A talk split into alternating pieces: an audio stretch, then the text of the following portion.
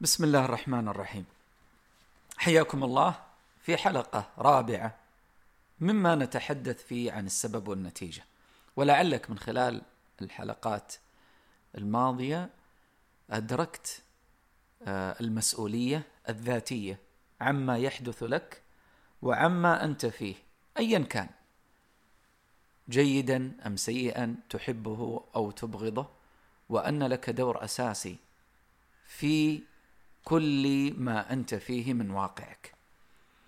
والحقيقة اليوم أريد أن أتحدث عن دور الضحية، دور ذلك الشخص الذي يحب أن يعيش في خانة النتيجة، وأن حياته هي نتيجة لما يفعله الآخرون به.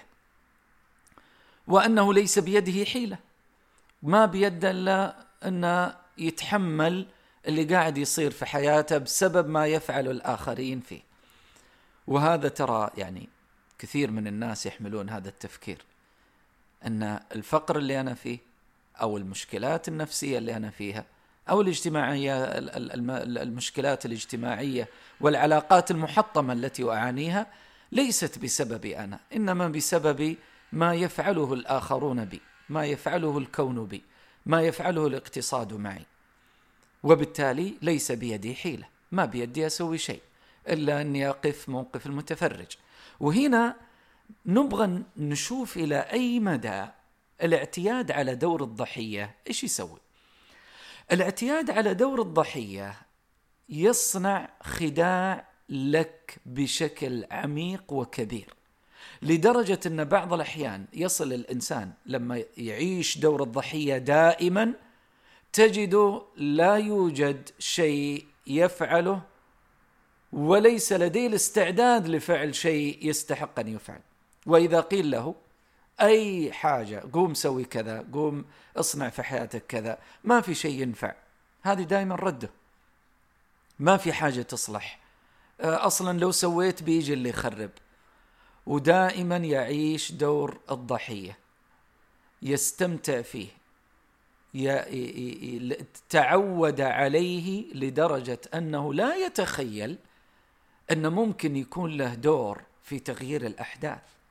ولذلك يا أخواني وأخواتي يجي سؤال مهم جدا هنا. إلى أي مدى هذا الدور دور الضحية مخادع ويضيع عليك العمر؟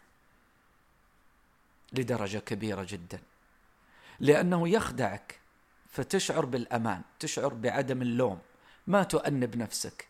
أنا حياتي سيئة بسبب الآخرين بسبب زوجي بسبب زوجتي بسبب والدي بسبب والدتي بسبب أخي أو أختي بسبب جيراني بسبب مديري في العمل بسبب الاقتصاد بسبب السوق وبالتالي أنا لست ملام. ولا ألوم نفسي واللي ما يلوم نفسه لا يغير شيء. فأنا ما أعاني منه في حياتي ليس بيدي أبدا وليس لي أي دور في تغييره. وبالتالي خليني زي ما أنا. إيش اللي يصير؟ تروح السنوات والأيام والليالي وهو لم يتقدم خطوة واحدة للأمام. وهذه مسألة خطيرة جدا لأن أنت أنت عمرك أنت عمرك. فإذا ذهب يومك ذهب جزء من عمرك. إذا ذهب يومك بدون إنجاز بدون تغيير ولو محاولة للتغيير. أنت تفقد شيئا من ذاتك. ويوم ورا يوم ستجد أنك فقدت من أنت من تكون. بل فقدت السبب للحياة. فقدت الرؤية. فقدت ماذا تريد أن تكون غدا. وبالتالي الأيام تتساوى وتتشابه. لا فرق بينها. بل قد يكون القادم أسوأ مما أنا فيه. تستعجبون مثل هذا التفكير.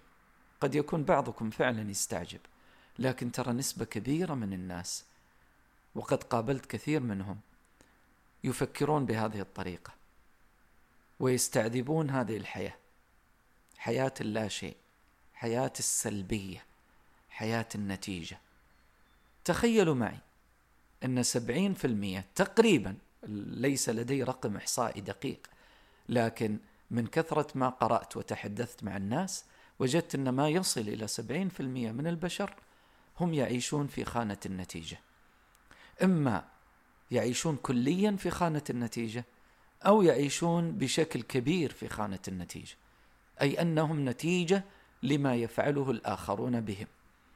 نتيجة لما يفعله الزمان والكون بهم. هم مجرد نتائج وليس بيدهم أي استعداد لأي خطوة للتغيير. قابلت مرضى سكري تجده لا يعيش حمية وليس لديه استعداد لأي حمية ويتناول الأدوية وكأنها هي ما يبقيه على قيد الحياة. طيب قم امشي سوي رياضة آه، اضبط أكلك اضبط لا ما في شيء ينفع. أصلا حتى لو ضبطت أكلي حتى لو سويت رياضة ما في فائده ما في نتيجة. بل بعضهم أحدهم مرة دافع عن عدم إنجازه شيء ما للأمام آه، فقال لي يعني أنا صديق لي يعني هذا كلامه يقول أن صديقي آه، من أبطال الجيم ومن أبطال العضلات وتنمية العضلات واللعب الحديد ومات فجأة بدون أي سبب. إذا بناء عليه القاعدة أنك قد تكون رياضيا لكن تموت. أرأيتم إلى أي درجة؟ من يعيش في خانة النتيجة يصنع المبررات؟ لكي لا يفعل شيئا للأمام لكي لا يترك عادة سيئة متعود عليها. في الجانب المقابل. سؤال مهم جدا. خلينا نطرحه على أنفسنا. إلى أي مدى ترك هذا الدور اللي هو دور الضحية يمكن أن يحسن حياتك؟ إلى أي مدى شعورك بالمسؤولية؟ إنه أنت تقول نعم اللي حصل مو بيدي اللي أعيشه مو أنا اللي صنعته لكن أنا مسؤول عن تغييره. أنا أستطيع أن أغيره ومو شرط يكون التغيير كلي لكن لن أموت وأنا ضعيف. لن أسقط وأنا ضعيف. سأحاول اليوم وغدا وبعد غد وكل يوم أتعلم شيء جديد فيما يتعلق بمشكلتي.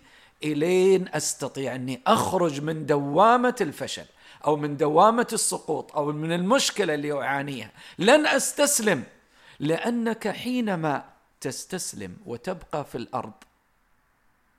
لن تصل إلى أي مكان ستبقى في الأرض. لكن مجرد أن تقوم حتى لو سقطت مرة أخرى ومرة ثالثة ورابعة فسيأتي الوقت اللي تجيد فيه القيام وعدم السقوط. كن مستعدا للمرحلة القادمة. كن مستعدا أن تتحمل المسؤولية عن حياتك. وتنطلق.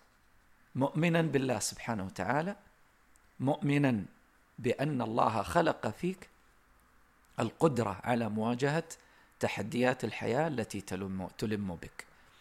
واستعن بالله ولا تعجز. المرة القادمة سنتكلم عن شيء جميل. بما أنك على استعداد الآن فكن معي في الحلقة القادمة لأعطيك بعض الأدوات التي ستساعدك على هذا الانطلاق. الانطلاق بمسؤولية وتحكم. تحياتي. عبد الله اليحيى.